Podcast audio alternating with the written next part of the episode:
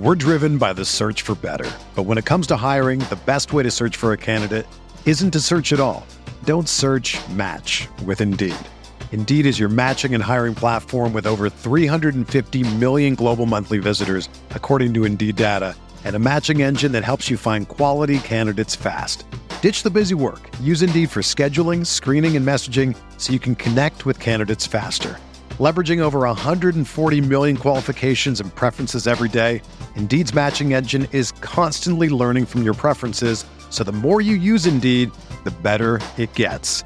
Join more than 3.5 million businesses worldwide that use Indeed to hire great talent fast. And listeners of this show will get a $75 sponsored job credit to get your jobs more visibility at Indeed.com slash BlueWire. Just go to Indeed.com slash BlueWire right now and support our show by saying that you heard about Indeed on this podcast. That's Indeed.com slash BlueWire. Terms and conditions apply. Need to hire? You need Indeed. Pro teams have millions to spend, and they don't always spend them wisely. But when it comes to a great shave, you don't have to shell out tons of cash. Harry's saw customers getting ripped off by the shaving industry with overpriced, underperforming products and decided to do something better. They found their own way to make beautifully designed razors for a fraction of the price of the other big brands, so you never wonder if you overpaid. Harry's shaving products look great, and the weighted handle makes shaving feel great too. I like to keep my beard neat, and Harry's always leaves me with a smooth yet crisp shave. Harry's quality is top notch, thanks to German engineered blades made in their own factory that stay sharp longer. You can get a five blade razor, weighted handle, foaming shave gel, and a travel cover for just three bucks at harrys.com slash bluewire. And Harry's has the highest customer satisfaction in the shaving industry, plus a convenient subscription option that you can cancel at any time. Getting the best doesn't mean spending the most when you shave with Harry's. Get started with a $13 trial set for just $3 at harrys.com slash bluewire. That's harrys.com slash bluewire for a $3 trial set.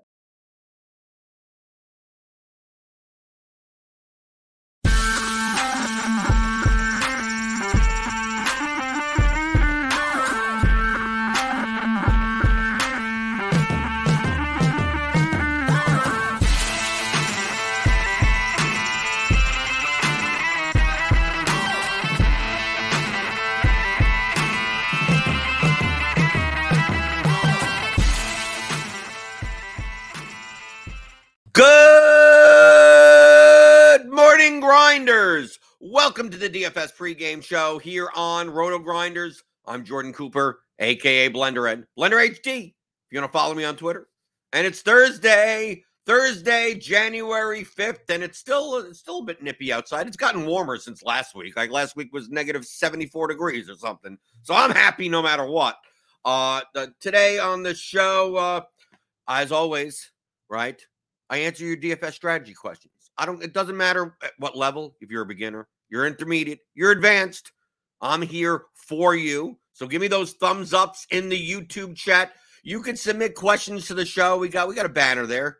I, I could even throw it up there, right? It's Steve. Steve's. It's always early in the morning, right? Early in the morning, I'm kind of tired, right? Because I don't wake up until like probably ten, right? And uh, Steve's probably the same way. So like, okay, I'll, I'll do I'll do some work for for Steve over there, pressing the button. Uh, you can always email your questions in questions at theoryofdfs.com. If you want, if you want something discussed on the show, I do keep them all. So it, you know, even if even if it's like, oh, they didn't discuss my question for three weeks or something like that. No, I'm, I got, I got it, I got it in the, I got it in the queue, and that's I go through depending on you know what what the what the the topic has been. A lot of times throughout the course of the week, and something that fits. Uh, sometimes it'll just be kind of mailbaggy type of type of episode where maybe I just hammer out six or seven of them. But of course, the people in the YouTube chat, my my people like Wataz and Suki Singh, who's here, who's here earlier than than normal, right? In the past couple of days, he's been uh he's been kind of sitting there with uh, you know, a, a little past eleven, but now good the good morning's coming in before the show starts. Wataz probably probably fell asleep by this point, or he probably posted at ten thirty five a.m. maybe maybe maybe maybe uh just he what he does is he comes in, he says good morning, and then he goes away. He just he, he always wants to be first here in the YouTube chat. We got Bart B here. Good morning, Eagles 1985. What's up? What's up in the morning? Uh, so if, if you got anything you want to talk about, any comments you want to talk amongst yourselves, feel free to do so in the YouTube chat. The thumbs ups are always appreciated. Like and subscribe.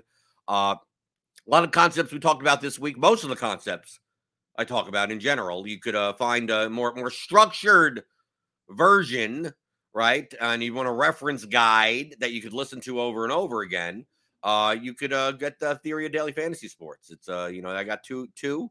I got the fundamentals masterclass 15 hours, how to think like a professional DFS player, and then uh, the advanced player guide with uh, with custom Excel tools, and that's 10 chapters, and uh, it's for, for more experienced players. And uh, and yeah, so uh, if if you if you want if you want to be able to like go through periodically and learn how to play DFS well, that would be that would be how you do so there. And, and so it's easier. So you don't have to peruse through 400 hours worth of, uh, of content. So uh, go to theoryofdfs.com and, uh, and check it out. Wataz says is uh, he's already watched uh, three hours of old videos today alone, right? There's some people like me. I mean, Wataz is like me, an immersive learner. It's just like I'm just going to go back to the beginning and I'm just going to crank it out, right? I, have been doing I've been doing that a little bit with uh, with poker, like as you all know. Uh, hopefully, I mean, I've been mentioning that. I mean, I'm I'm trying to relearn poker sort of from the ground up and uh, you know I was able to find some uh, some like poker training type of people with a with a long track record and and and well well respected in the industry. And a lot of times, you know, they, know, I'm listening to a podcast that's like on episode like 500 and whatever the hell, and it's like, like what are you supposed to do? Listen to all the podcasts from 500 now.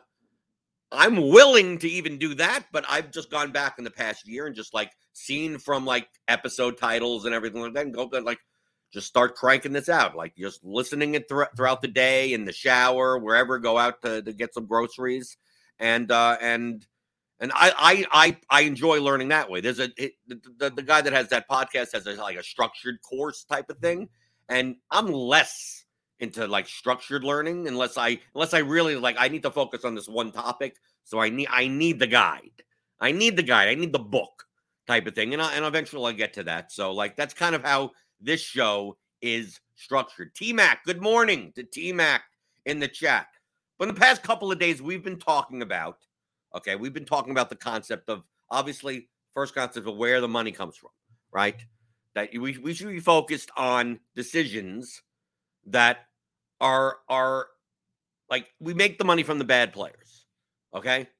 Or we make the money from exploiting the good players. Like it's one, it's one of the two, or an average in in general. Okay. So I hope I hope you got that concept down in like so so you're not stuck there in these 50-50 spots of trying to choose 2v2s and spending an hour on them. Okay? It sounds it sounds like counterproductive. But like shouldn't you that's where the edge lies? It's like that's not with the rate that we have on DFS sites. That's not where the edge lies. So as long as you're playing reasonably competitive lineups with the sharpest players, the sharper players in some ballpark, you you likely are going to be profitable as long as there are enough bad lineups in some regard. And then we went and talked through what bad lineups are. What are negative EV lineups? And I and I I I, I saved I saved the masterpiece, right? I should actually I should actually screenshot and, and save this, even though I'll probably make a, a better version like Photoshop or something like that. So he talked about these negative EV lineups being either PPP lineups that you know piss poor projected lineups that that have a lot of like lower place equity, don't have that great of min cash equity, and don't really have much you know first place equity. They're just too low projected. And then we have ones that we find that are just like too median projected, right? Where it's like too high owned, they're sharing too many points with the field like they need to like basically run pure, run perfect. Right? They have a chalky. It may not be a duped lineup or anything, but it's like so chalky that the all the chalk needs to smash, and then they're like like one differentiator, seven percent own guy has to put up forty mm-hmm. points, and like like that's the perfect lineup. It's it's nearly the nuts. But a lot of these lineups, they have a lot of min cash equity, but they cede their top 1% equity to other lineups. Okay, so we're talking about where are the bad lineups and find contests with the, the bigger share of bad lineups. And then it's like, okay, well then how do I how do I exploit that? Right? Exploit. Well, by building lineups that have the appropriate balance of projection and ownership. So you don't want to have like a high projected high own lineup, but you don't want to have a low projected low on lineup. You want something in the middle. Okay, you want something in the middle so you could capture whoever's ceding min cash equity and ceding first place equity. You want to capture. You you want to be in this zone right here and get some of that money. And you're going to be competing for this money with other plus EV lineups, with other lineups that have an appropriate balance of projection and ownership. Now, the difference between those lineups, there, there, there are differences. Some lineups are better and higher EV than others. There are some lineups with an appropriate balance of, of projection and ownership once we add on like correlation benefits, once we add on leverage, like direct leverage benefits that we're not going to talk about today. Maybe we'll talk about next week. But just we want these macro concepts. I want to make sure that you, you really nail down like the macro concept of once you're in this zone and you're building lineups that are within the ballpark, let's just go bluntly, just in the ballpark. You study contests, download their CSV, compare your lineups to some of these 150 max players, some of the sharpest players in the lobby. You could get a slice, go to the RotoGrinders leaderboard, see the top 50 and say, I'm just going to go into results DB. I'm going to take a look at these lineups. What do they look like? What do they project? What are what are they owned in comparison to my own? And if you're within the realm of you're seeing lineups that like your lineups look a lot like parts of their portfolios, like you're probably on the right track. And there's enough bad players, there's enough bad lineups, there's enough negative EV, there's enough people ceding their equity that although some of the sharper players may have higher EV lineups, you probably still have profitable lineups. You're, you're in, the margins, the margins there aren't aren't aren't great, right? That like one lineup like uh, that a sharp player plays, and you, you know, that maybe you're learning to be a sharp player. Like the EV difference between their lineups and your lineups may not be that that great, right? maybe a difference. Their lineup is a, a dollar twenty seven lineup, and your lineup is a dollar twenty four lineup, right? Right? They're, they're getting a little a little higher ROI on average, and you're getting a little less, but it's still profitable. Okay, so like that two v two decision in that spot of like that those extra three cents. That's what that's where that comes from, right? But most of your profit comes from just having competitive enough lineups in general with even the sharpest players and getting getting a slice of, of this equity. Okay. So that's that's one of the main reasons, right? Once you understand this concept, you start devoting your time and, and, and your mental energy on slates to things that aren't those 2v2 type of decisions. Because if you have enough bad bad lineups in the contest, the difference between those two lineups is like one slightly more profitable than the other one. Right? Of course, from an outcome perspective, on a one a one day sample size, it looks like, oh, if I just played the other 2v2, I would have came in fourth place. But now I didn't even cash because of that 2v2. Like in the long run, if you're thinking of this game in the long run, is not going to make as much of a difference. Okay? So getting you out of that mindset of spending an hour on 2v2 decisions in a single lineup, right? And really boil down to like, let me check a look and see, well, what's the tiebreaker? This game has a higher total, but I think this, like, if you want to do that for entertainment, right? You have extra time or whatever, fine. But in general, like, that's not really where you should be spending most of your time. Okay. Uh, and then we have a question in the in the YouTube chat. Uh, because I'm, I'm, I'm to get I'm there's a point. There's a point because we're gonna move, we're gonna move on to to projection versus ownership uh, lever uh, with uh, exploits, further exploits. Uh, yeah, let, let's let's let's talk. Let's let's review that from yesterday, and then I'll get to T Mac. I'll get to your question. Okay, so looking at you know this this wonderful masterpiece, right? So now we're going to try to build these plus EV lineups, these lineups that have a balance of projection versus ownership. And yesterday we talked about like this this fictional 10 man contest at top three pay. And what happens if like like you have like nine opponents that are awful? Like wh- how do you exploit that? And then you have nine opponents that are playing like all cash lineups. And like how do you exploit that? Right? What's the balance of projection and ownership? And not from a specific like like well it's exactly 7 points. Like we're not that every slate's going to be different. So like to, to use like just like a number. Well, it's always 4 to 1 ratio and just like that that doesn't exist. There's no correct answer like that. So don't think in this black and white how much projection can I sacrifice for X amount of ownership?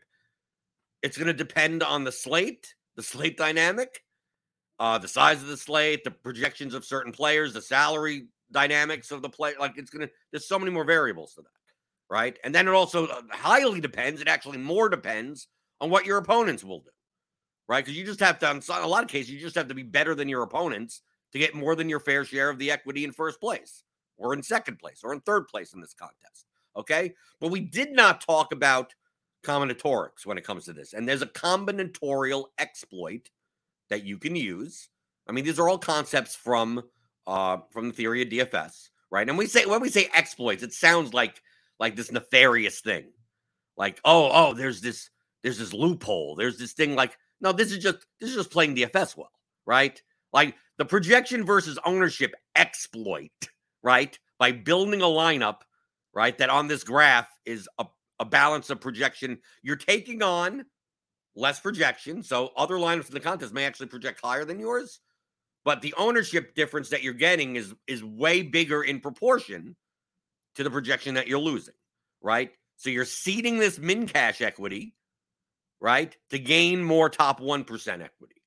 Is that would that be considered an exploit?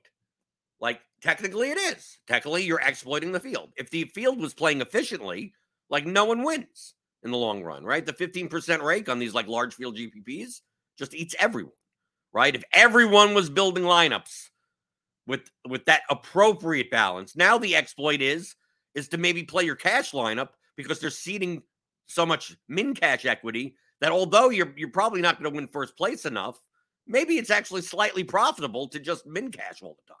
You're just doing that at a much higher clip. Now, with the fact that most DFS contests have very top heavy payout structures. That probably ends up not being the case because most of the equity is in first place. But in the very flat pay, if they were very flat payout structures, there could, could be some instances that if you were playing against the sharpest field that was mostly playing like lineups that were leveraged in some way, that you'd play a deleveraged lineup and just like min cash for 2x at a certain spot. Like, and so your lineups would be like a dollar two, dollar three type. You're getting three cents on the dollar, which is not it's, it's not as profitable because the rake is eating eating most of it. it would be a dollar eighteen, but fifteen cents is going into the rake. Like so, that would be an exploit, right? All these things are un- technically fall under the term of exploit.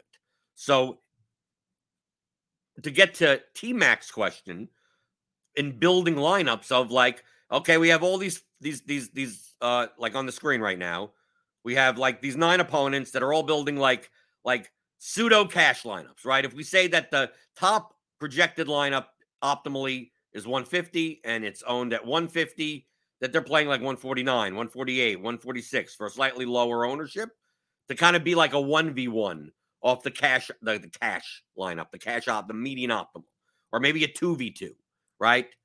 And then we could play a lineup, right?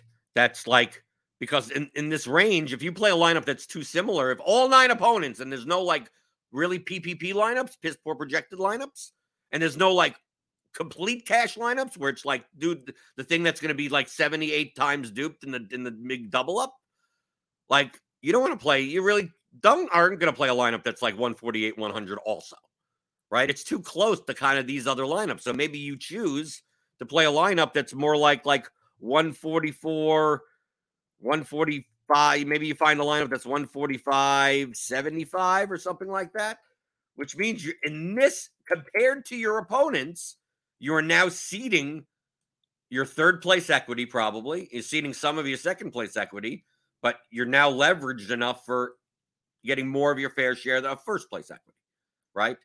directionally, right? These aren't like like don't don't take these numbers and set so like oh that was 20 that was 15 points lower than 90 so you're talking about 15 like don't don't don't be concerned about the exact numbers. Understand the concept more and then don't worry even then after you understand the concept of being like precise on the numbers because these numbers the the version of projection versus ownership is already a blunt methodology. Right? This is blunt as it is. The concept of doing this is blunt right? You're not running computer simulations. You're not. You, the, the thing is, we're trying to get directionally accurate in comparison to the people that do do precise methodologies. So, like, if you're already using a blunt method, like the difference between well, having a 145 lineup, uh, a 145.1 lineup at at 75.5, like, is that which lineup is better, the 145 75 lineup or the 140 45.1 75 and a half lineup? It's like like these are the things like how much time are you spending on that? Like that did you get the concept right? Yeah, okay, you're close enough. Good. I mean, these numbers aren't like set in stone.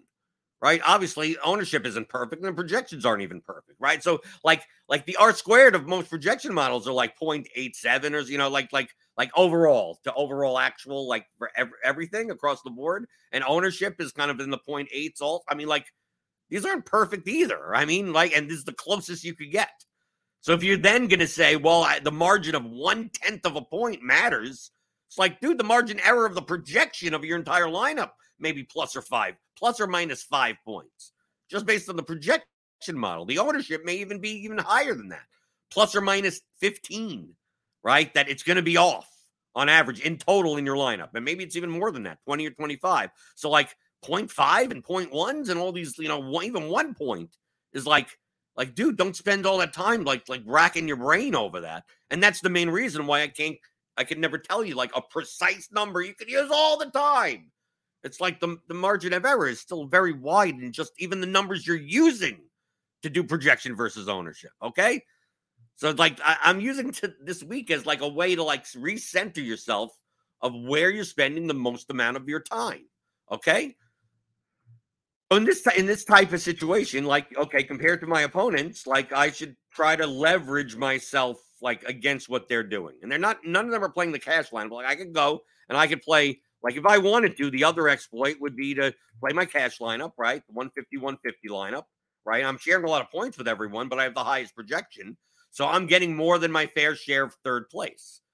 But I'm seat I'm probably ceding first place fractionally to all my opponents. Now, if this was 15% rate, you're just not going to cash enough in comparison to your opponents. Like if my opponents were all playing 140 lineups, like they're much lower projected, then maybe, maybe do I finish third enough to overcome a 15% rake? That's questionable also. Like that may that may not be true either. Right. So just understand that the higher projection difference you have against your opponents, most of the equity that you're gaining is more in that like min cash 2x, 3x range and when you leverage, when you play like I'm going to play the 143 lineup at at 65 or something, like now you're ceding because you have the lower projection, you're ceding these min cash spots or 5x but whatever, it's third and second place, and you're trying to capture more than your fair share of first. Okay.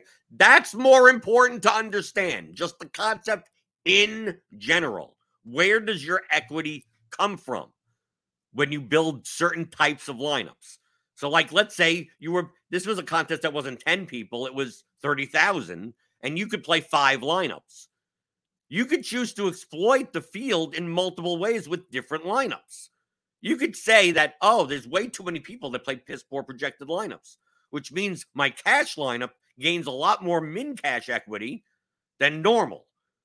So maybe if you're playing three lineups and you want to diversify, right? And we'll talk about that. I'm, I'm kind of getting ahead of myself.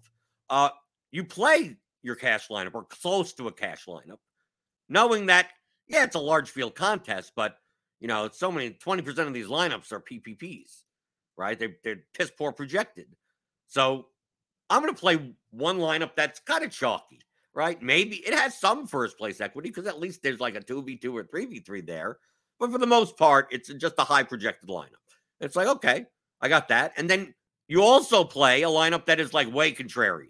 It's like, yeah, I give up like 20 points in projection, but the ownership is worth it based on you know going through lineups. You're like the gaps are wide and the ownership is worth it. That's going to be a high variance lineup. In those types of lineups, like you're going to come in last place a lot, like towards last place a lot, but you're going to gain more top 1% equity and your min cash equity goes dramatically down. But that's a very risky lineup. That those are high variance lineups and depending on your mm-hmm. bankroll size and and your your risk tolerance, like do you want to play a ton of those lineups? Well, you're playing three lineups, maybe your bankroll right, you just play three of those types of lineups, right? Knowing that most likely in most slates, all three of those lineups don't cash, right? And just like you lose, right? And you're waiting for the time where you one of them slams and you win a hundred thousand. You can do that, or you could choose to diversify and say, I'm going to play a high projected lineup, a much lower lower projected lineup at lower ownership, and then play a lineup that's in the middle. Maybe you have a lineup that looks like one of these types of lineups. So you're competing on different bands of risk. Like you could do that. That that's diversification methodologies, depending on you know what your what your risk what your, your risk profile is. But we'll get to that at, at, at some other point as far as as far as par- portfolio dynamics are. But uh, T Mac in the chat asked, does the appropriate amount of projection versus ownership change in games that have bimodal distributions? Would you be okay in taking a little less projection? Yes. The more bimodal the sport is, the more where the players are, right? the more that the median or or mean projection is not the best indicator of the of the of the lineup, right? I mean the cla- the classic one that, that, that I talk about all the time is MMA, where we have MMA fighters projected for 72. And it's like and it's like no, this guy is like this, this fight is going to end, right? One guy one one guy is projected for 72 and the other guy is projected for for 54, right? The favorite 72, the underdog's 54, and if you plotted out their their results, like they never score those points, right? It's it's it's a it's one of these you know the heavyweight knockout fights where both fighters have high ITDs and it's not expected to go past five minutes. Like when does anyone score? If if it's going to end in the first round, you're going to get 90 points for a win just there like when do they when does either guy ever score 72 or 54? Like those are decision scores. And even on a decision, they probably don't even throw enough volume that maybe even 72 is is not much. Right? That's a mean projection. So it's averaging everything. It's there's a lot of five, five, tens, and a lot of 90, 100, 105s. But as a mean, that favorite has a 72 right? And then same for the underdog, where you get the similar type of distribution, but of course leans more towards the zeros and the fives because he wins less often. When does that guy score 54 points? Never. So if you're going to judge it just based on those numbers, like those are outcomes that like are so bimodal, right? You get the two humps, right? We, we have shown the difference between a more bimodal on average. I mean, obviously there's way other t- different types of distributions. I'm just saying these these broad concepts of either either distribution is more normal, the bell curve, right? Or bimodal, the two humps. Okay? So if it's more the the closer the sport or the players are to normal distributions, the mean or median projection is what you should what is is more accurate, right? So in NBA, a mean projection, that's what you you'd be using that as a blunt number. But in a sport like MMA, dude, I don't even think that number matters all that much, right? Come up with your own. Come up with the in in. I'd I'd much rather in uh, MMA if you were to choose to do something like if you were able to eliminate the losing scores and just say what is the what is the mean of the wins and use that number if you were going to use a number i don't i i, I think in mma with this, the fact that there's it's it's it's, it's almost almost plays like showdown that like even mean project even that number is like you don't even like you care you care more about combinatorics. You care more about ownership product in like MMA based on opportunity cost than you do like a mean project like I don't even use mean MMA I literally don't even use mean projection. I use it as as a as a way to weight like grapplers right? So like some people that score a little bit more have higher floors and higher ceilings based on how they fight more than using it as a way to add up, you know, six fighters in my lineup. So So yeah, the more bimodal the sport or the players are, batters in MLB are much more bimodal than NBA players, right? So the fact that that exists means that in MLB, I'm much more I could I could sacrifice way higher mean projection in baseball than I can in basketball. Right? So even if you're going to use in baseball a mean projection like we have it here at RotoGrinders, like feel free to like like really don't sweat the 1 and 2 point differences. Let me tell you, in those types of distributions, don't don't I'm racking my brain. I'm playing a single entry lineup do I play this lineup at this ownership or that lineup at that ownership? Like the lower projected lineup is commensurately lower owned, but like it could be the like, dude, just flip a coin at that point, right? You're talking about one or two points of projection in a bimo- more bimodal sport with the batters. The pitchers may be a little bit dead. The pitchers are going to be much more normal, closer to normal. They won't be normal, but they're close, closer to that, right? PGA is is more bimodal, right? Because the guy doesn't make the cut right? On on cut events. Obviously, no cut events, they'll be more normal, right? Because no one gets like knocked mm-hmm. out after two rounds. So in PGA, that would be more bimodal. So median projection is not like is not the be all end all. Okay. As as Trevor asked, if the median projection doesn't matter nearly as much anymore, what do you use to build lineups instead? I mean, you could in obviously in MMA, the dynamic is is that there's so, so, few options that you're more concerned about ownership product than you are any type of projection, right? Just I don't want to play lineups that are duped 78 times in a large field contest, right? So you care more about combinatorial decisions of like what fighters are more likely in lineups with other fighters, like that type of stuff. Uh, and then in uh, in PGA, like I still would consider like ownership product to be more, you know, yeah, you're probably not leaving 6,000 on the table and playing like a bunch of 6K golfers in your lineup. You're probably playing, you know, some two 9K guys. It's, you're probably spending most of your salary in, in PGA, at least somewhat, right? On most events, on a full field, 150 plus golfer field. I mean, you're, I mean, you have to use something. And it, like, if you wanted to simply use like betting lines, even, right? You just, I mean, a lot of times that's what the pricing is. It's the pricing is their, you know, their win odds right? In golf. Like if you want to use that, like the actual, like how often do they get birdies versus eagles, right? You have the people that are like, well, they get less bird. Like that's a lot of times within the margin of error, right? Once you slap on variance on top of that, that that may not even matter. Now, obviously, I don't play PGA DFS, or I haven't in three years or four years or something. Uh, but that would be a situation where, like, just like I wouldn't be building PGA lineups completely on like how what is the mean projection of this total lineup versus the ownership? I think I mean you can. Hey, you can't like let me let me let me let me back up. You can. It's just it's just blunter, right? It does because those the outcomes that you see from the golfers, like someone will be in golf project for uh, mean projection 68. And it's like that score doesn't like that score doesn't exist as much. These two humps because like if he misses the cut, he scores 38 or 28 or something like that. And if he makes the cut, maybe he scores more like a lot more like 85s and 90s and 92s. That this like 68 score doesn't like doesn't really exist that much in his in his range of outcomes. So like to use that as a way to add up, I'd much rather do the same thing in MMA. Go and take out, take the chances of making the cut, and then what are the outcomes in that top hump? And then like what's the mean what's the mean of that?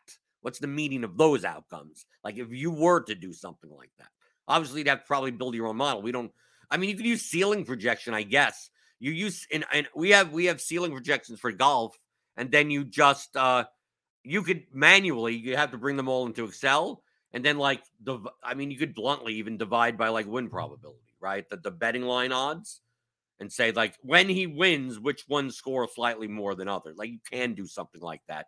But I don't think you even have to get that precise. I think you could rely in PGA more on ownership product and combinatorics as long as you're not playing like like like six like you're leaving 2k on the table and leaving you know playing garbage guys that you know a guy that should be 6700 that they've priced for like 8800 for some reason like he's going to be 1% owned, but probably probably not worth playing anyway at that price. So like you should be focusing on other things.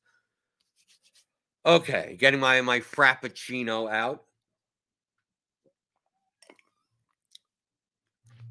So technically, like I said before, in this 10 man contest where everyone is kind of playing what they believe to be a balance of projection and ownership, if their lineups are too close together, like their lineups all are going to have very similar EVs, right?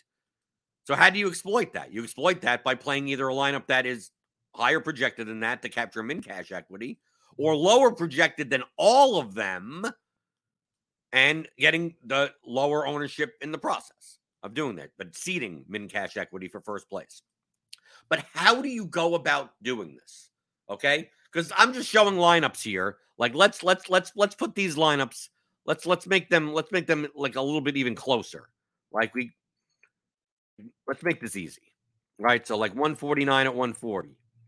149 at 140 right? They're not duplicate. Like, let's just make sure then, so they don't look like they're duplicated lineups. So I'll change the ownership just a little, right? 138, right? Something like that, right? And this lineup is 148 at, and you know, and they're playing lineups that are at least going down in the spectrum 148, 135. This is 148, 132. This is 147, 128 over here. 147, 126, right? Like some something something like this. 147, 125, and this is like 146, 122, or something like that, right? Like something where they're playing at least like proportionally, like kind of like similar, right? Even though some are a little bit more than others. Okay. So these are players that are building lineups based around like they're they're not paying attention to who's in their contest. So they're just like, uh, this seems like a good, appropriate balance. And, and there you go. There's lineup. So in this contest right now, if it was just if you built the lineup that was similar to them, let's say you built a 148, 134 lineup, you see here how the margin between the top projected lineup and the low and the lowest projected lineup is so is small enough that the ownership differences are small enough that like no one wins in this contest? Like uh, if you slap on 50% rake that that none of you are profitable long term? I hope you understand that concept, right? That's where the money comes from. The money comes from the bad lineups. Right? So when all the lineups are are like kind of the same to each other, like if we just compare projection and just compare ownership, like you're not going to be able to beat the 15% rake. You need some bad lineups. You would need more of the 150 150. You need people's cash lineups. That one, if you played the 150 150 lineup in this, you're gaining some third place equity, but not enough to cover the rake. And you're ceding your first place equity to all of your opponents. So that's the concept of that's why you don't play your cash lineup in these types of contests, right? Especially in 1.5x, you know, min cash payout zones. Okay. And then it, let's say you played a lineup that was like 135 or like make it even lower, 135, and now this this is at really low because you're not sharing any players with these guys. Like if you played a lineup like this that is like projects for like 15 points lower, let's say it's NBA, so we don't have to worry about you know baseball. Maybe you can do this because one swing of the bat is 14 points on DK. Could be right a home a solo home run. Uh, so let's just say it's basketball where it's more iterative. Uh, now, if you play a lineup that's way too leveraged, way too contrarian, like you're not going to win first enough, often enough here, right? Like you're ceding, you're you're a PPP lineup to, in comparison to these lineups. You're a PPPer, right? You it looks like yeah, you're playing all in this 10 man contest. You're playing all 10% on players, right? Which means you're the only one with all 10 players. But your projection is still so low that you have to.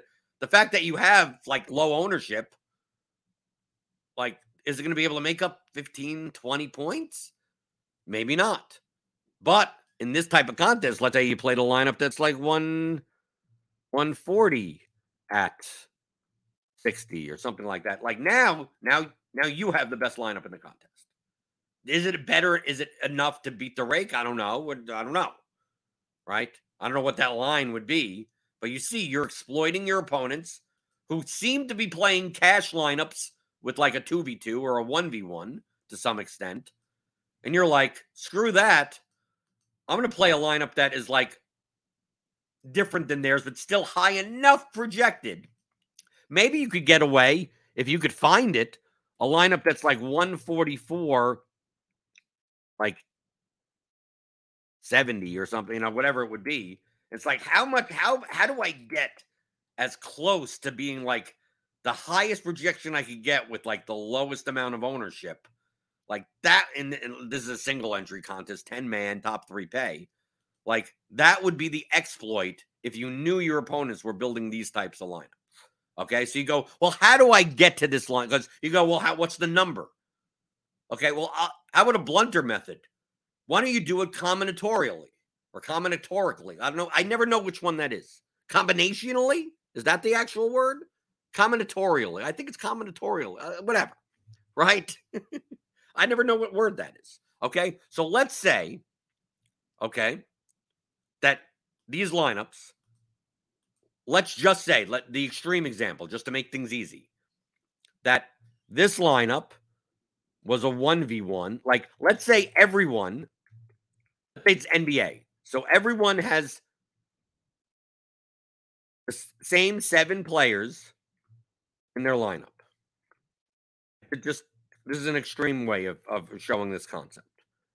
The extreme way of showing this concept is like like this. So they all have seven, and they all have this this different player amongst them. This plus one. Right. So there are one this last spot, you know, the utility spot, whatever the hell. Oh, I'm I'm zooming in. Oh, hold on. Right. So they have this this one v one. Right. Well, maybe we can even represent it with a one v one. 1v1, 1v1, 1v1, 1v1, 1, 1v1. Okay, so we know, we know for sure. We get we're clairvoyant. We could see into the future. The only difference between these nine lineups is they're playing the same seven players, which means all those players are now 90% owned. Okay.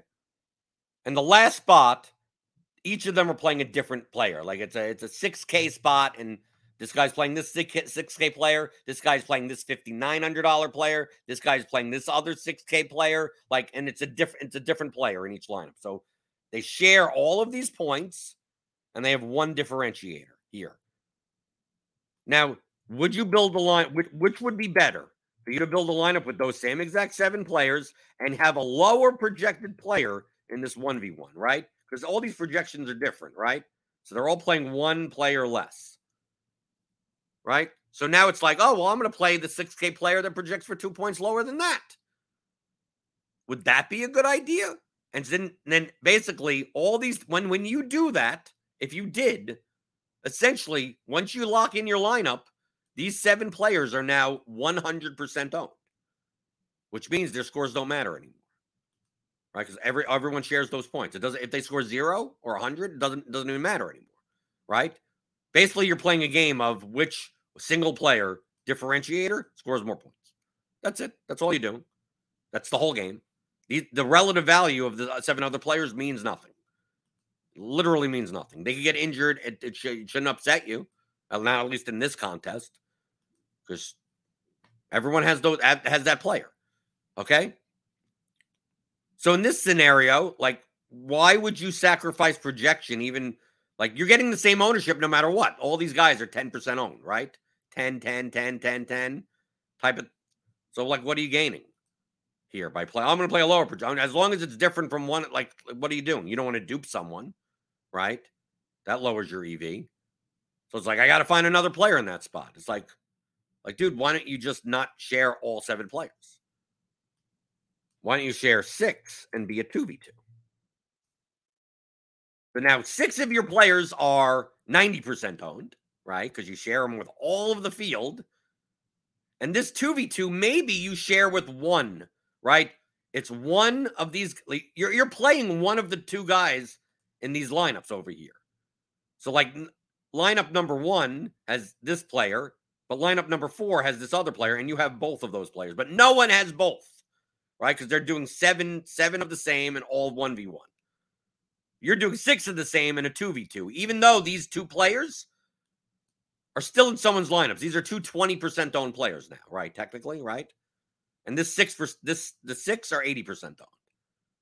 Wouldn't that at least from the previous example of seven in a 1v1 be better? Because you're sharing less points. If the player that you don't have, like let's say that seventh player, if he like falls off the face of the earth, he has zero points. Like, dude, how much leverage do you get over the entire field? All these 80%, 90% of the field has Devin Booker and he snowflakes and he gets injured in the first quarter. It's like, dude, it doesn't take much to pass all these people. You don't have, you're the only one in the contest that doesn't have him, even though you share six players with the rest of them and are 2v2 off. Right? You could, or what happens if you do a, you share five players and do a 3v3? If you could keep your projection high, as high as possible, right? If I could keep my, if I could literally have a projected lineup that's like, like just underneath these guys, if I could get it, I mean, this probably doesn't exist. If I could play this type of lineup at this projection, like, dude, my the EV in this contest is enormous. Like, my lineup is the best, the best, quote, the most profitable by far. Because I'm because my 8v8 is sharing no points with the field. Yet my projection is only like three points lower than theirs, right? Like, and I'm sharing no points.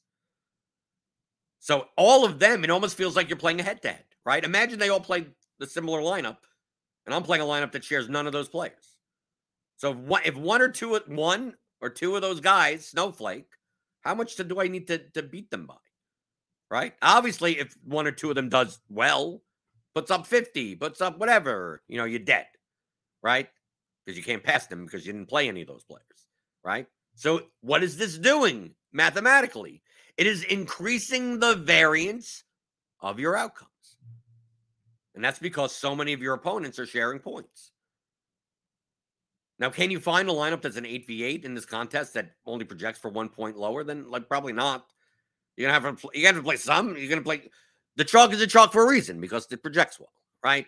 Especially on a point per dollar basis, a salary adjusted value basis, right?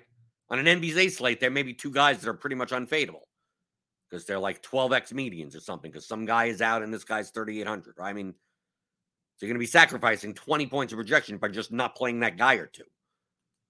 So a lot of times, if you could identify contests where people are playing around a certain, like playing certain combinations of players, what you would want to do is play like, you know, even in this 10 man, you don't have to be that big, big of a difference.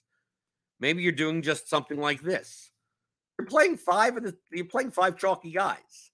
And also in real practice, this entire field isn't playing the same seven players. But they're playing seven of the same type of players, right? So this 1v1, maybe a 1v1 off of this other player, right? So it's not like this these seven this 1v1 like they're playing seven out of the eight players in all of these lineups, but one could be different. So while one guy is playing Jokic, the other guy is playing Giannis, but the rest of the lineup looks the same right? But in this other lineup, they're playing Giannis and not playing Devin Booker, and this and now it looks different like that. So it's like they're all like kind of one v ones off each other. But the field still shares too many points amongst themselves. So it's easier to find leverage by sharing less players. And especially on slates where the pricing is quite efficient, meaning there aren't like slam dunk like like if you play this guy, you boost your projection by five points. That the differences between players are only like a, a point or so. And if you have a field that's like, well, the projection says that I'm going to play a 149, 148, 147 lineup.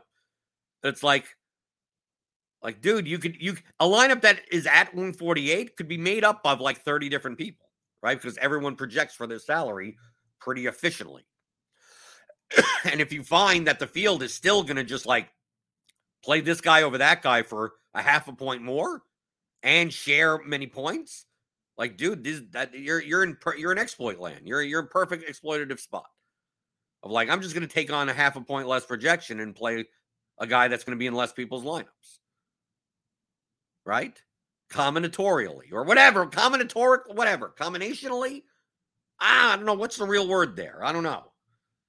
I don't know if I sound stupid, combinatorially, right? I, that still sounds combinationally. It's one of them. It's fucking one of them. But I hope you see that this is what relative value means. How do you gain relative value in your contests? You're exploiting what the field is doing, right? Now, obviously, in large field contest, I mean, you can have a swath of all different types of lineups. But using projection versus ownership just solely as a number versus a number may not tell the whole story when it comes to the combinations of players. So maybe in all of these lineups that you expect in this 10 man contest, that's like, well, everyone's going to play this running back, that wide receiver, and this defense, right? They're like, they project the best. Then now I can fade one of those three, probably not all three, probably not even two of those three, but I can fade one of them. And because I think that in these, like, in like maybe seven plus out of the nine lineups, those three players will exist in tandem then if I had to choose how to be different, I would want to not play that combination of players as much. I'd be less likely to. So if you're sitting there building a single entry lineup, right, in a contest of 10 men, right? Like very like very toy example. but this applies if you're playing single entry, thousand man contest, $12 entry, like whatever it is. Remember, I'm reinforcing concepts. Uh, if you're sitting there going, should I play this two? Like now I'm kind of going back to the stupid question of do I play this 2v2 or this 1v1, right? Be more inclined to be different if it breaks the combination of players that are going to be owned together more. So the ownership of these two lineups, like let's say you could choose to play this lineup, or let's say you have a very similar lineup, right? That is something like this, that is a 3v3.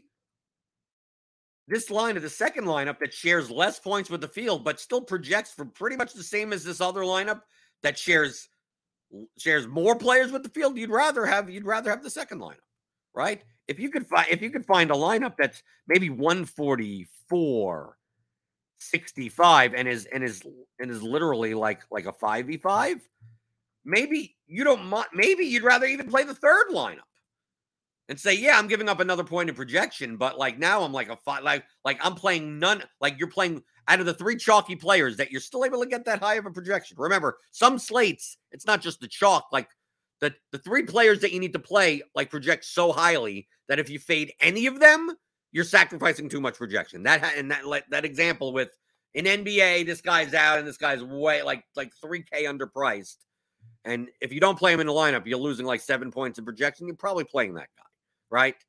These are the, these are more for who the other people in the lineup, right? The not that guy. So maybe you would find it that like, dude, I don't have to sacrifice that much projection, and now I share even less points with the field with a five v five. I'm not saying that the first lineup is bad. I'm not saying the second lineup is bad.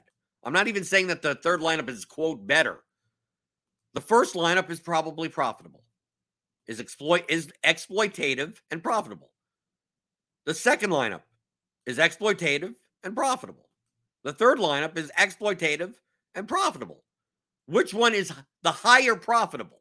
Like if we said from an EV standpoint in this exact scenario, like these two, like let's say this lineup is a dollar seventeen or something, right? How do I? How do come on? Do I have to change the font so I could fit that, fit on the screen. Come on.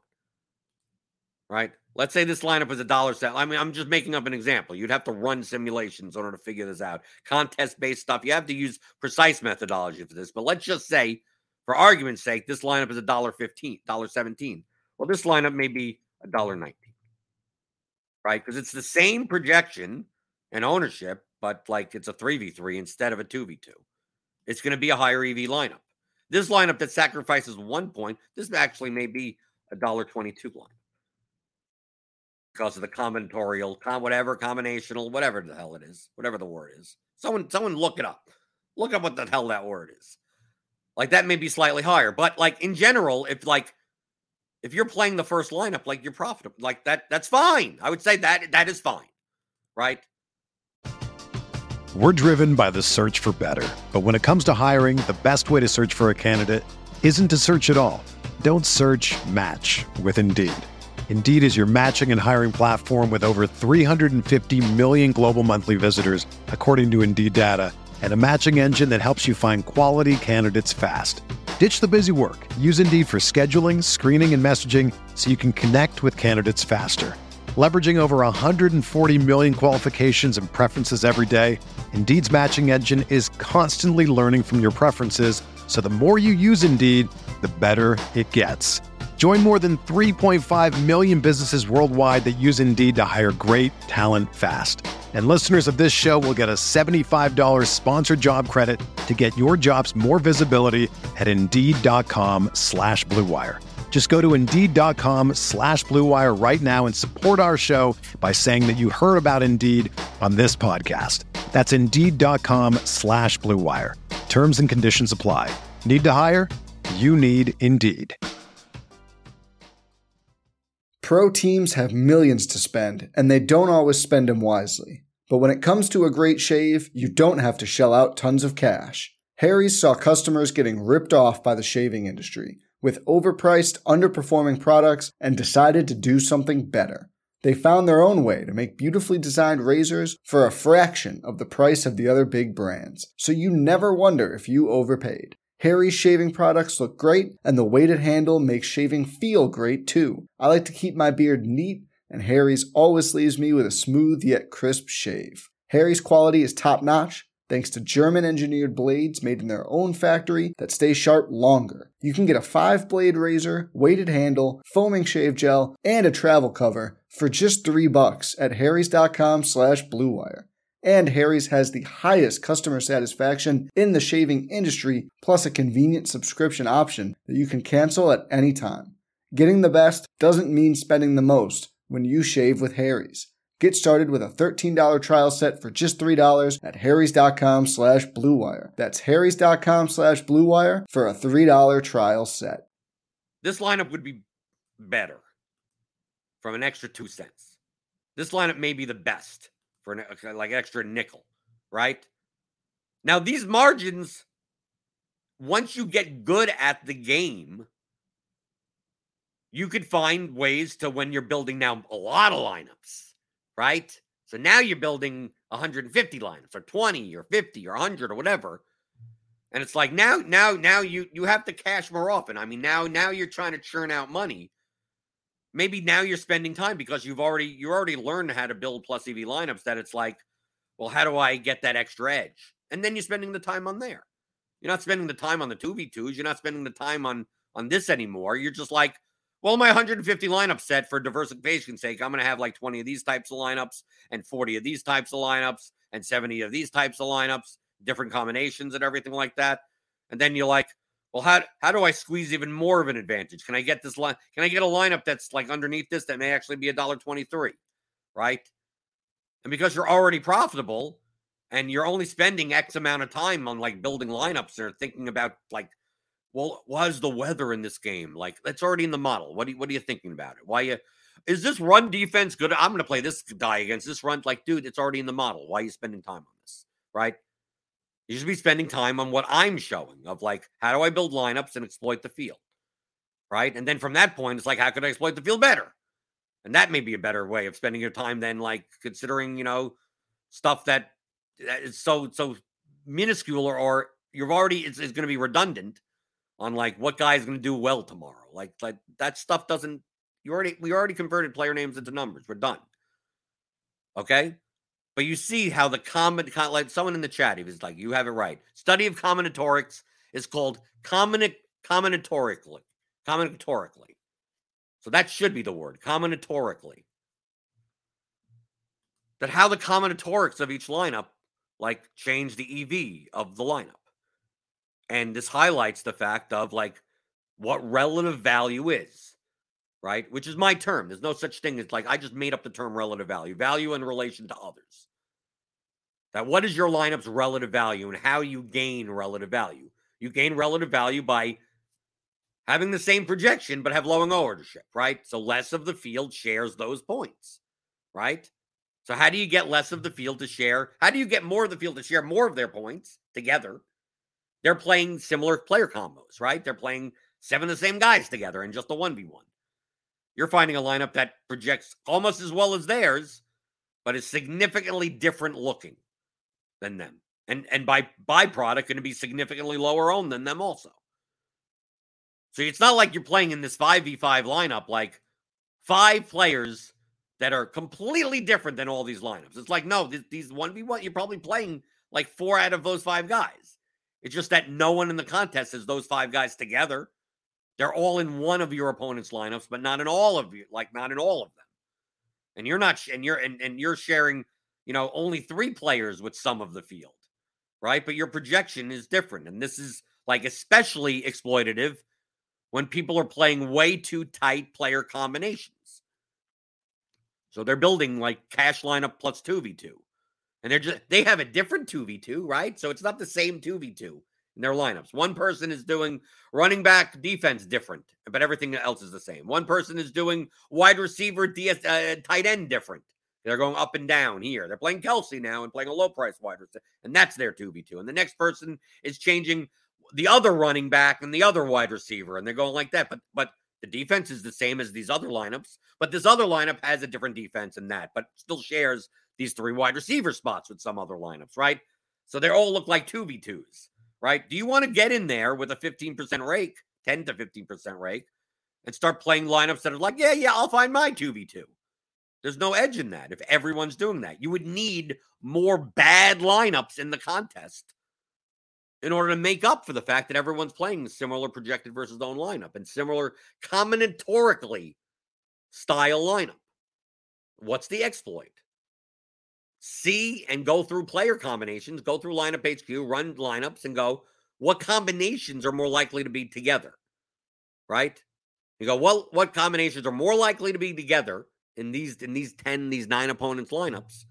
And like when I'm trying to find those 1v1, 2v2, type of things of how could I be different, be more inclined to exploit the higher owned player combinations.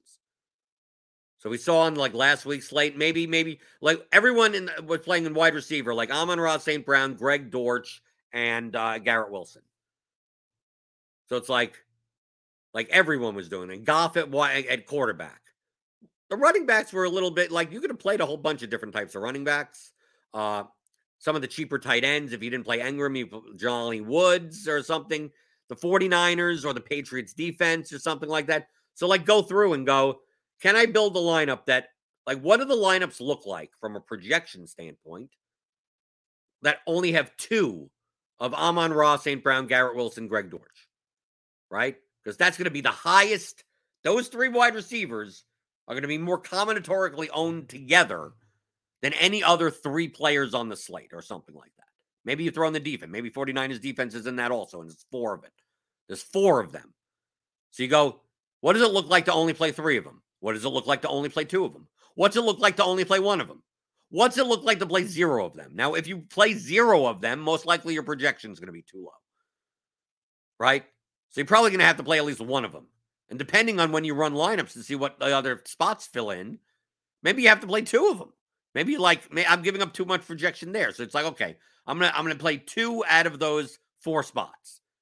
Now, what do those lineups look like? And it's like now you expect if anyone were to play only one, right? Because there are going to be people that are playing all four.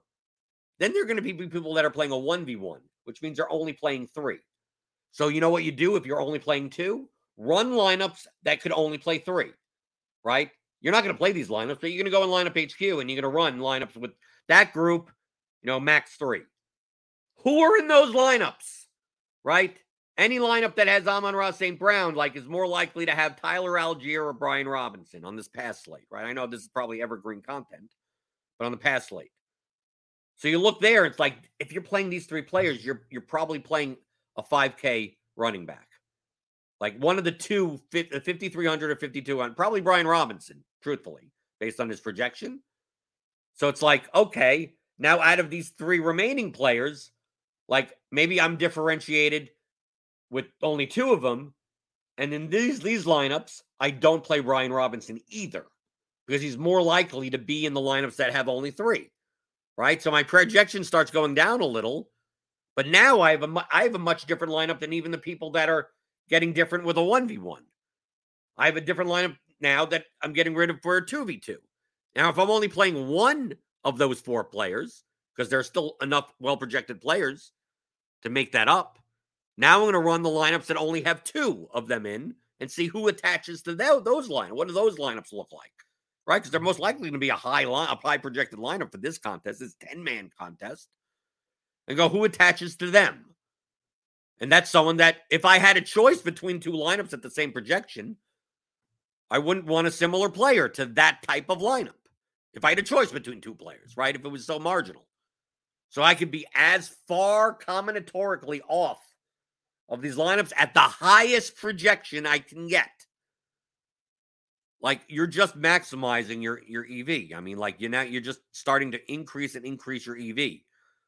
Where like when one player gets injured, I mean that the extreme scenario, first play of the game, so and so gets injured and he's 50% owned. He's knocking out half the field with a zero, unlike first place equity, unless obviously other players score. It's Mike Evans, and that's the only, you know, he scores 50 million points. But like you're knocking out so many people, but you're also knocking out so many combinations, right? Because you're not playing the same combination. Let's say two players. Let's say an example of Amon-Ra St. Brown, Greg Dortch, uh, uh, Garrett Wilson, and the 49ers defense. And you're only playing two. But most of the field, let's say the entire field, is playing only three, right? So none of no, no one's playing all four, right? But everyone is playing all three. Don't you see situations that if two of those players fail, that if it's the two that you don't have, it ruins all of your opponent's lineups, like literally the entire field. You understand why that's possible? Because they're playing at least three. So if you play hmm. A and B only and not C and D, if C and D do poorly, very poorly, like every one of your opponent, all, all 90% of your lineups have those poor points because they're playing all, they have to have to have one of one of the two, if not both of them. Right. And of course, it works the other way also. If they, hey, if those people do well and you don't have them, you're, you're screwed. True. This is what increasing it increases the variance of your outcomes, which is what you're looking to do in GPP right? You're not looking for safety. You're not looking for, ah, please, please give me that min cash equity. No, you're looking for a uh, top 1% equity, looking for top 10% in this contest. First place, right? So, if, so now you're taking projection versus ownership versus combinatorics and saying like now what is a way to judge because i can build tons of lineups within an acceptable appropriate range right? To get in this wonderful like line to gain some top 1% equity. But now, how could I get even more of that fair share, even against like guys that are building those types of lineups? It's like, well, let's let's try to let's try to make things that are a little a little bit different, even more different than those lines. Same players, similar projection. Maybe I don't mind sacrificing a point in the process of getting a three v three versus a two v two or a 4v4 versus a 3v3 on a lot of combinations. Am I willing to sacrifice six points in projection in NBA? No. no. Probably not. Probably not. I'm not saying you're not. I'm just saying probably not. So I could share less points with the field. That my points aren't in as many lineups. And these lineups, your lowest owned player could be like 12% owned. Like you're not even playing anyone that's even like like like really off the board. Like in this in this contest where eh, you know obviously 10% would be you're the only one playing them. It's quite possible for you to play a 3v3 where none of your players where all of your players are like 20 to 50% owned. So you're sharing one player with like any someone in the field on all of them, but you may have 20%, 20%, 20%, but those combinations of all those five players don't exist. Yeah, it's 20% because you're sharing that player with lineup one, and it was sharing the next player with lineup two, and the next player with lineup three. But it, the rest of these lineups all look the same, right? So I hope you get. I hope you get this point. This, I mean, this is this is a big version of what relative value is, where people are like, oh, I got to play 2% own plays. I got to find a way to play and, what, and like not thinking in terms of what their lineup looks like as a whole. You know what I preach all the time?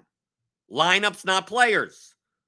Lineups, not players. This is lineups, not players.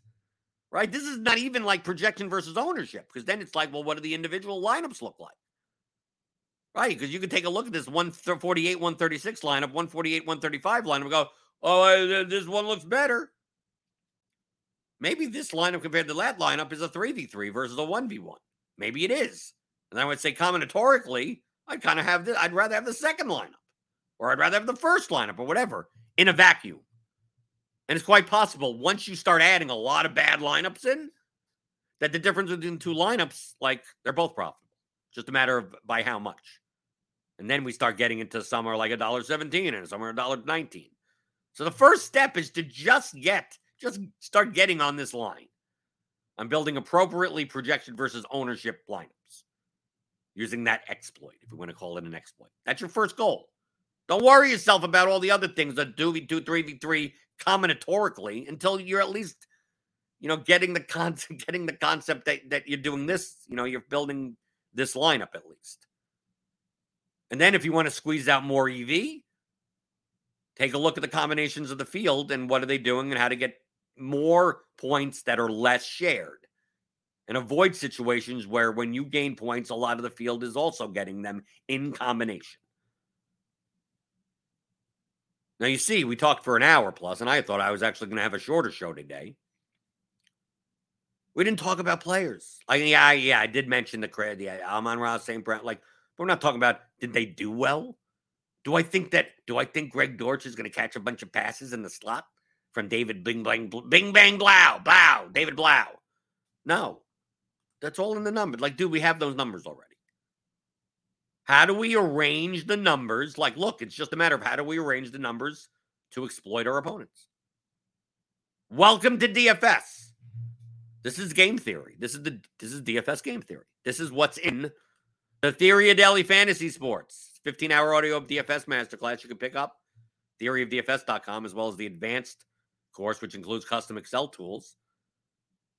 You're going to need these numbers, though, right? You're going to need these numbers. Do you have a model? No. Well, you're going to need some reasonably accurate model.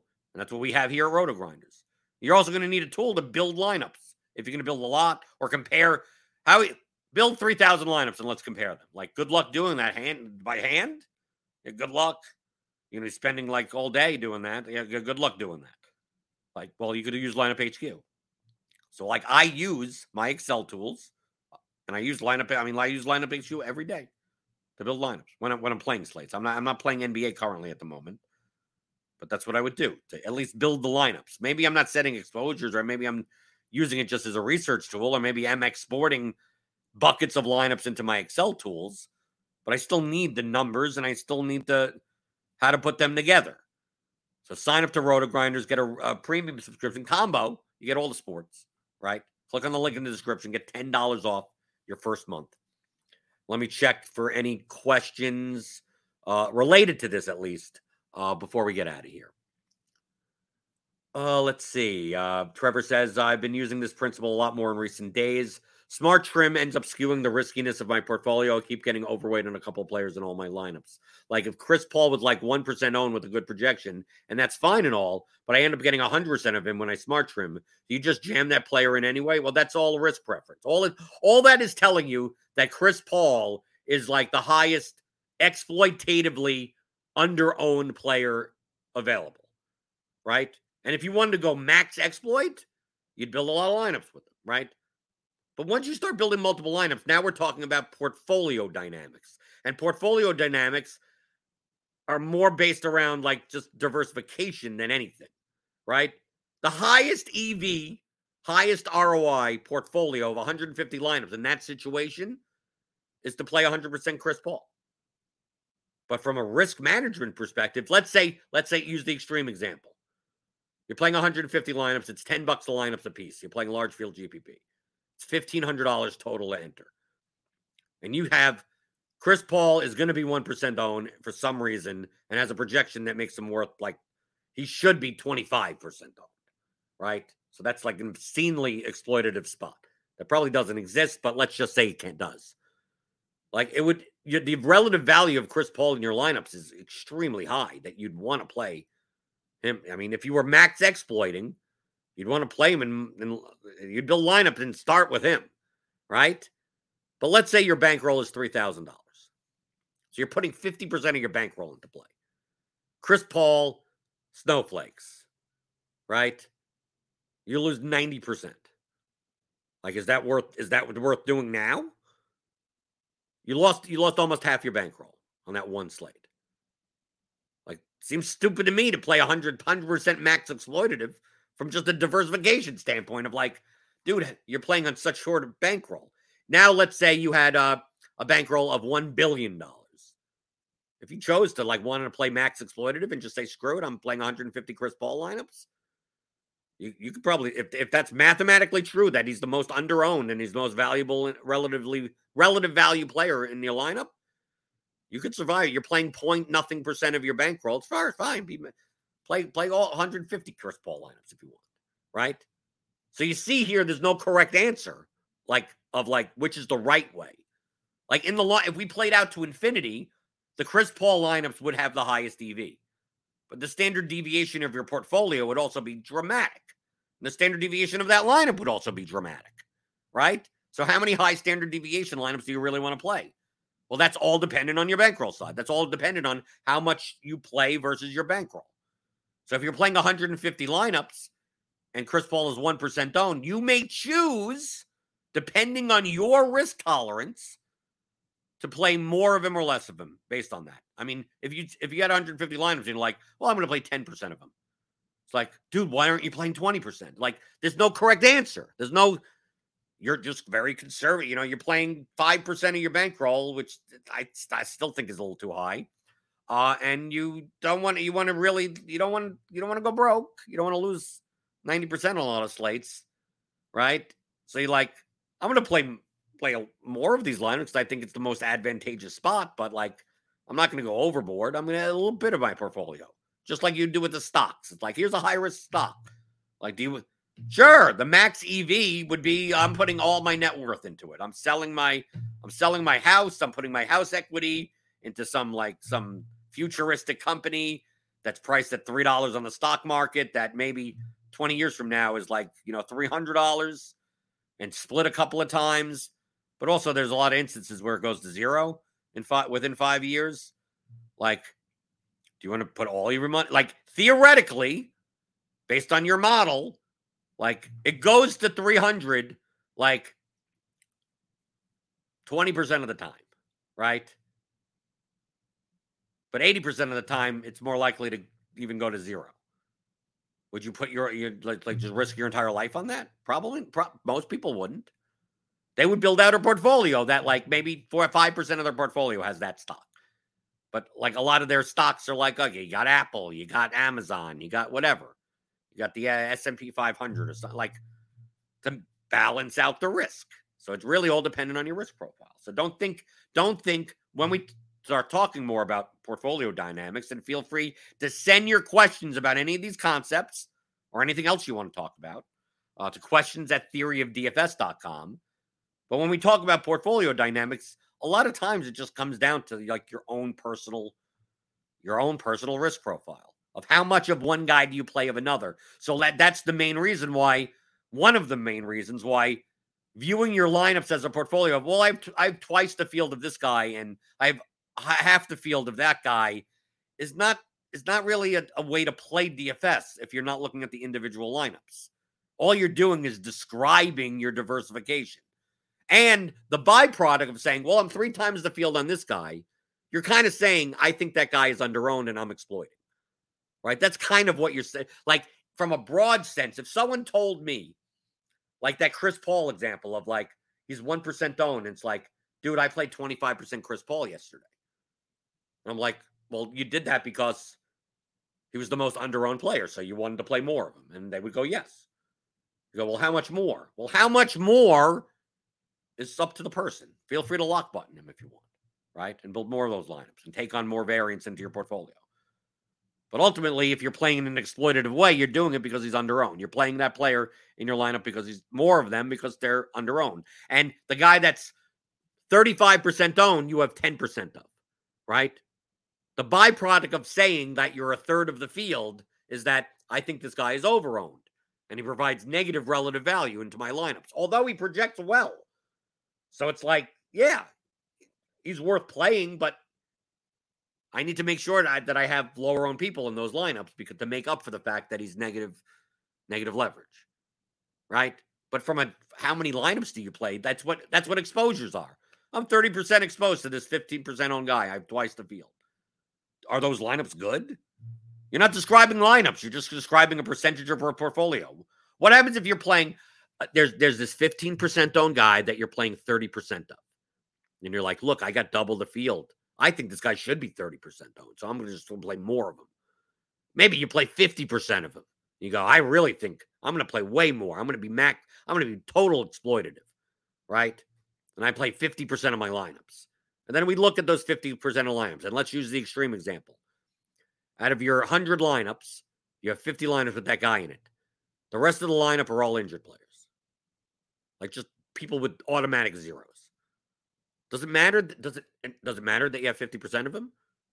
Dude, you have seven zeros in your NBA lineup and that guy. But I'm over the field on that guy. Why didn't I win? Right? That guy went off and I still lost. Well, the rest of the lineup was awful, right? Either it was too high owned or too low projected, right? The rest of the lineup matters. It doesn't matter that you would double the field or lessen the field or anything. What do the lineups look like? Yeah, you have you have fifty percent of this guy in these lineups, and they and they still project for seventy four points. I'm just making up really extreme type of stuff. So who cares about the exposure number? What do the individual lineups look like? Now, once you're down to, I built 500 lineups that all have the appropriate balance of projection and ownership. So I could play any 100 out of these 500 lineups. But I've already made sure that these lineups, all 500, would be would be fine, would be profitable, would be plus EV. But I can only play 100 of them. Then you could go and say, well, I, am going to play 50% of Chris Paul and just choose 50% Chris Paul lineups because you've, you've already gone through the first process. Most people, as you see, use optimizers wrong and they start with the how much of a guy do I want process instead of starting with let me at least build candidate lineups that are appropriate, that are competitive, that are within the ballpark of being plus EV in my contest that I'm playing. And then from those lineups, then you choose your exposures. That would be fun because then your exposures don't matter anymore. Like you're all you're playing all plus EV lineups, hopefully. And then it's just a matter of what your what do you want your the portfolio dynamic to be? What is your risk profile of mm-hmm. your portfolio? Two people, too many people start from the first part and say, "I just want twenty percent of this guy." Yeah, but uh, it's just going to make line. And, and what what do the lineups look like?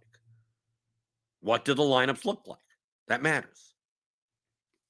Is that is that a is that a good title for this episode? What do the lineups look like? Is that what we really talked about? What's a good title for this? It should be con- something with combinatorics. Uh, uh, well, we used projection versus ownership exploit yesterday, so I think this should be combinatorical or combinatoric. Is it combinatorical now? Combinatorical exploit, right?